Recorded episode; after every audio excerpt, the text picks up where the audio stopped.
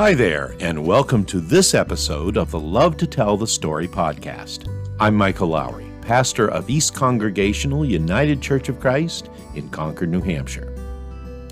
So much of living a true and joyful spiritual life comes in what happens when you watch your attitude.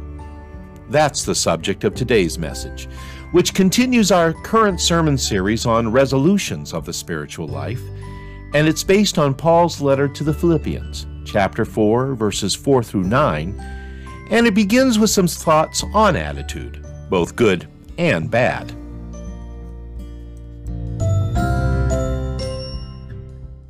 Well, I should begin here this morning by making a confession.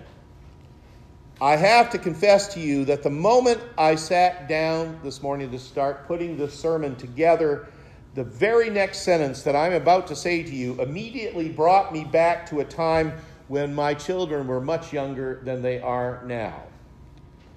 I want to have a talk with you this morning about your attitude.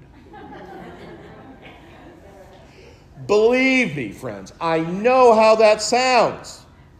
Granted, like most parents, I did have that conversation with my children uh, at, from time to time back in the day when the boys, especially when they were teenagers, and even though she's here, with my daughter, actually, when she was about five years old and imitating an obnoxious character from a cartoon show. Angelica from Rugrats, as I recall. I don't want to give the impression, however, I'm not trying to embarrass Sarah, not on purpose anyway. I also don't want to give the impression that I'm giving you that kind of a lecture, because really, I'm not. And besides, I don't want any of you to be rolling your eyes at me the way my kids used to do way back when. that understood, then, I really would like to have a talk with you this morning about our attitude. Because certainly, attitude is a crucial issue for every one of us, most especially as adults. And moreover, because attitude plays into just about every aspect of our lives. Healthcare workers, for instance, will tell us again and again that whether we're dealing with something as serious as a catastrophic illness or recovering from surgery, or whether it's something relatively simple as trying to adopt a healthier lifestyle, having a poor attitude about that can only make a difficult situation that much worse. While a more positive attitude might contribute mightily to faster healing and making things better overall. And you know what? We're not just talking about physical health either. Good attitude cannot help but have a positive effect on your day, on your week. It can increase your work productivity. It improves the family atmosphere and the state of your relationship with others. In other words, we need to have a good attitude. By the same token, we should also say that having a negative gloom and doom attitude has a way of becoming a self fulfilling prophecy, does it not? In other words, if you expect the worst in things, if you expect the worst in people, that's pretty much what you're going to get. Simply put, a proper attitude is of utmost importance. Chuck Swindoll actually expresses this very well. He says that Quote, the longer I live, the more I realize the impact of attitude on life. Attitude, he says, is more important than the past, more important than education, than money, than circumstances, than failures, than successes, or than what other people think or say that I do. We cannot change the past, Swindoll goes on to say. We cannot change the fact that people are going to act in a certain way. We cannot change the inevitable. The only thing we can do is play on the one string that we have. I like that. Play on the one string that we have. And that, yes, is our attitude. I am convinced, Swindoll concludes, that life is 10% of what happens to me and 90% of how I react to it. I really do love that quote. And believe me, friends, when I say to you that this is especially true as it applies to the spiritual life. For you see, there are a whole lot of spiritual people out there who seem to be far more negative in their attitudes than positive. These are people, ostensibly people of faith, mind you, who are more about what's wrong with the world, what's wrong with people, than looking at what's right. Who are more willing to talk about everything they're against, everything they don't approve of, than what it is and who it is that they truly stand for. Whose very words and actions just somehow seem to betray that which they are coming to sing about every Sunday morning at church. Truth be told, I think there's a real cynicism that can be seen in a good many Christians today. Now, there's a bunch of reasons this could be. I, I don't know if it's world weariness, the byproduct of all the conflict, the divisive rhetoric that surrounds us constantly these days, to say nothing of nearly two long years now having to deal with COVID 19. Or maybe it's about the kind of worldly culture we have that has long sought to pull us away from Christianity and just seems to be working overtime today.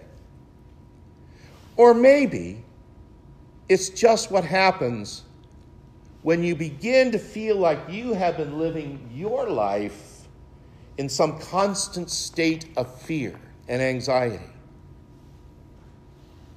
Whatever it is, there are those who have let themselves get so caught up in an attitude of negativity that I have to wonder if they can even hear what Paul proclaimed in our text for this morning that Myron just read to us. I wonder if they can hear it, much less receive it. Rejoice, Paul says. Rejoice in the Lord always. And in fact, just to make sure he's perfectly clear, again I will say, rejoice.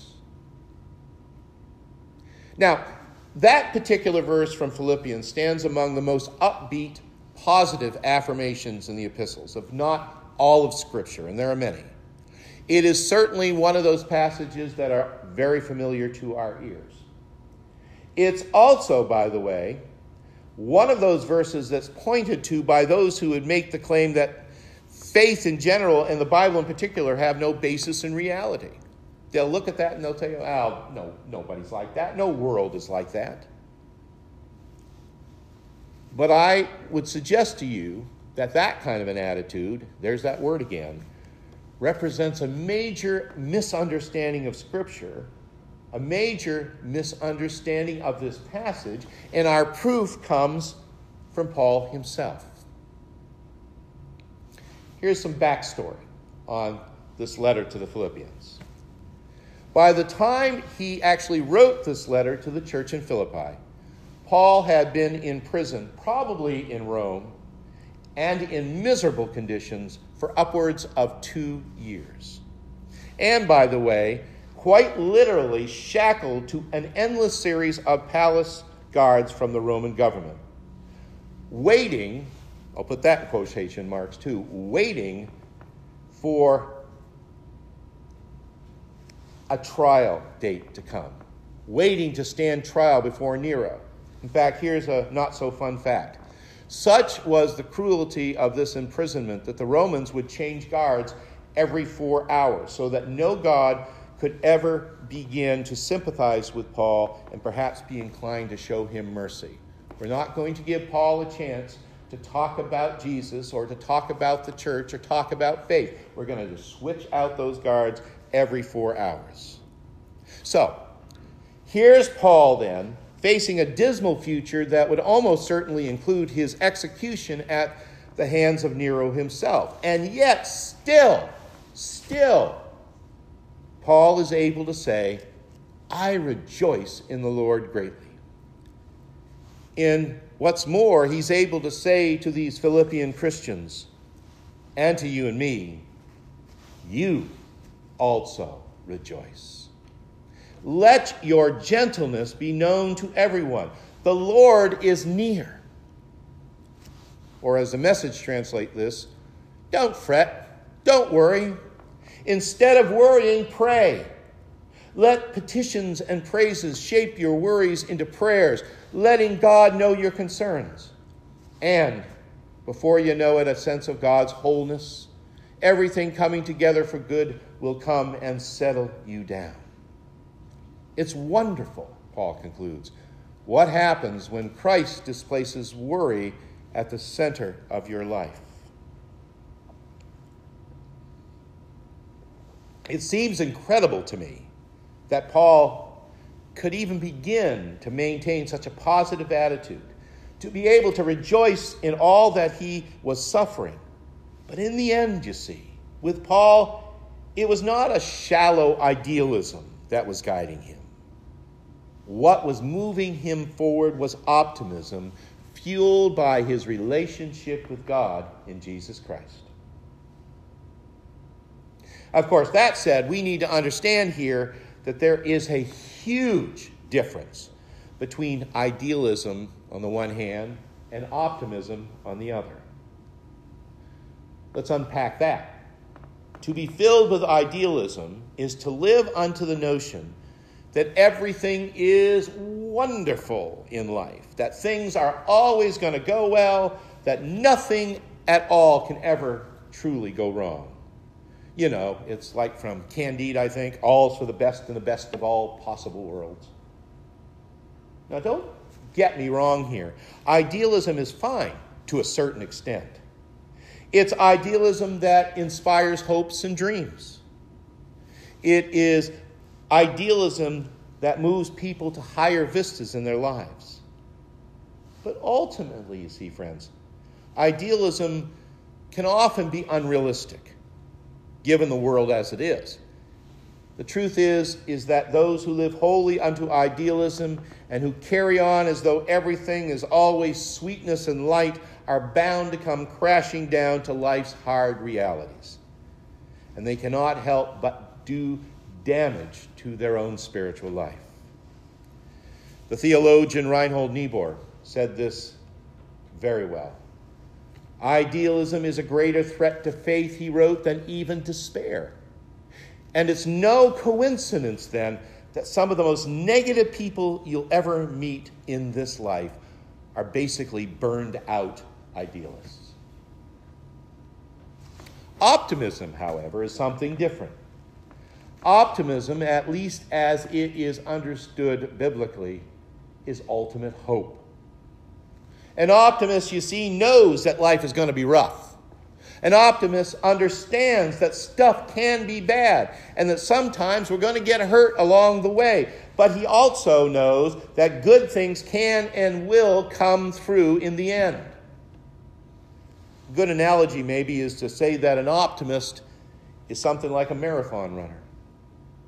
He or she knows that the race is going to be hard, that running may well tax every bit of residual strength they have. And wait, wait. Just when you think the race is over, Heartbreak Hill is dead ahead. But here's the thing the optimist attitude about that yeah, it's going to hurt. Yeah, I'm going to be exhausted. But I am going to win this race. By the same token, biblical optimism is an attitude of accepting difficulty, but expecting victory. It is to be looking for God's hand at work in every situation the good, the bad, and the ugly. And to know in your heart of hearts that God's strength and hope will pervade any suffering and any struggle we face. It is to live expectantly unto what God will be doing in and through our lives. It is to purposely live with a positive attitude in a negative world. To face the day with the kind of confidence that comes in knowing that whatever else comes down in this life, we will be able to find the wherewithal to do as Christ Himself inspires and lead. And that includes rejoicing in the darkness of a prison cell. And know let's be clear. Let's not get too far down the road of idealism. In times such as these, to be optimistic is neither automatic nor is it an easy process. But it's within such a positive spiritual stance that we are able to truly embrace the kind of unending hope and redeeming joy that each one of us so longs for in this life. Rene Schlaepfer, very gifted uh, preacher and communicator, pastor of a church out in California. I had a pleasure of working with him in a preaching workshop some years ago. He makes the point that while many in the world view positive people as naive or shallow, as someone has said, though, cynicism is just intellectual laziness. It doesn't take any character to be negative. It doesn't take creativity to be negative about the things you see. It doesn't take any steep spiritual maturity to be upset about everything. It takes perspective to be positive. It takes wisdom to be positive. And you have to be spirit filled to be positive. In other words, it takes work. But in the good news that is ours in Jesus, and in the peace of God that passes all understanding, by grace we are given that which we need to weather any and all storms. We are given what we need to accept and defeat the challenges that come our way, so that we might truly be able to and willingly rejoice in the Lord always as we do. Seems to me, friends, that as our spiritual journey continues in this new year that has only just begun, we would want to rejoice in the Lord. We would want our lives to be more than something that is merely endured and trodden through. That we would want to be determined to set aside all the negativity and aim to truly live our lives faithfully with joy and purpose that comes in believing. Let me tell you something, friends. I believe deep in my heart that life, most especially life as a Christian, is to be an exciting and joyous experience. That every moment of it, be that moment joyful or sorrowful, should be filled with dynamic power. Beloved, as believers, you and I are being called to to live lives that are thrilling to behold, exciting to watch, ennobling and kindling, enabling and enthusiastic. Because of faith, who we are and what we do in life ought to have a vibrancy about it that is unmistakable. And let me also say, when we do, it can and it does make a difference in the world. But how that happens, if that happens, in many ways it comes in the way we watch our attitude. The late Mike Yaconelli, in a wonderful book of his entitled Dangerous Wonder, he writes of how the Christian life can accurately be compared to a roller coaster ride.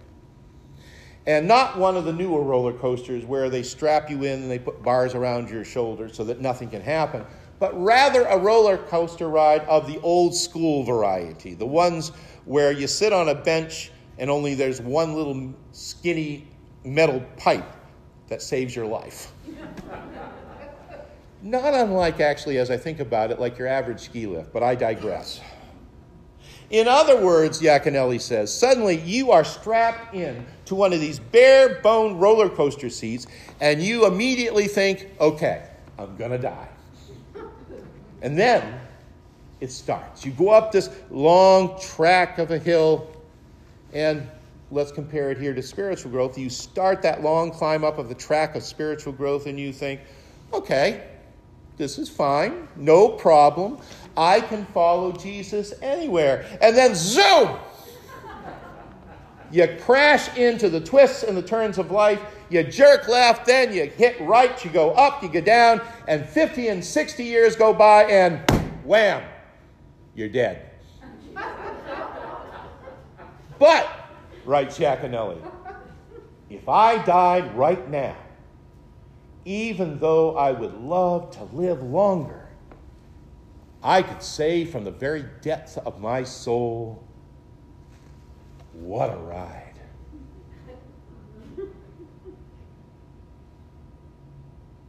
I was reading a book about Mike Yaconelli a couple of years ago. It included some recordings of some of his speeches and talks that he gave over the years. He was a, uh, a very devoted youth resourcer. And the very last speech that he gave to a group of Christian people, he told that story. About three days later, he passed away. Wow. The Christian life, Yaconelli says, is the breathtaking, thrill filled, bone rattling ride of a lifetime where every moment matters and all you can do is just hang on for dear life. Most people believe that following Jesus is all about living right. Not true. Following Jesus is about living fully. And to live fully, beloved, it means to take the ride and to do it with joy, with spirit, and optimism along every turn. I think that's what Paul was saying to the Philippians. I think that's what he says to us in this time and place. When he said, Whatever is true, whatever is honorable, whatever is pure, whatever is pleasing, whatever is commendable, think about these things. And most importantly, keep doing those things.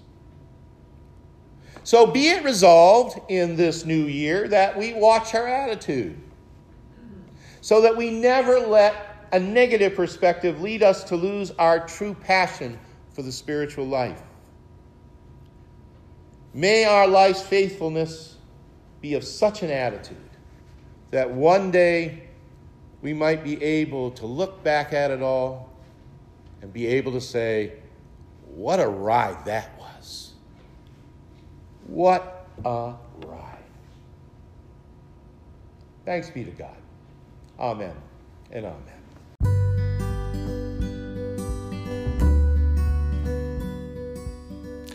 And that's the message entitled Watch Your Attitude, part of our current sermon series that we're calling Resolutions of the Spiritual Life. It was recorded during our January the 23rd service of worship at East Congregational Church in Concord, New Hampshire. And by the way, if you'd like to join us for one of those worship services, they happen every Sunday morning at 10 o'clock. In person at the church on 51 Mountain Road, just off exit 16 on I 93 in Concord. Or else you can join us for those services live online via Facebook Live on our East Congregational Church Facebook page or else afterward on our East Church YouTube channel. However, you do it, we would love to have you be with us. And with that, we come to the close of another episode of this Love to Tell the Story podcast. I'm Michael Lowry, and I thank you for listening today. And until next time, stay safe, be well, and may God bless you with a great day every day. We'll talk to you soon.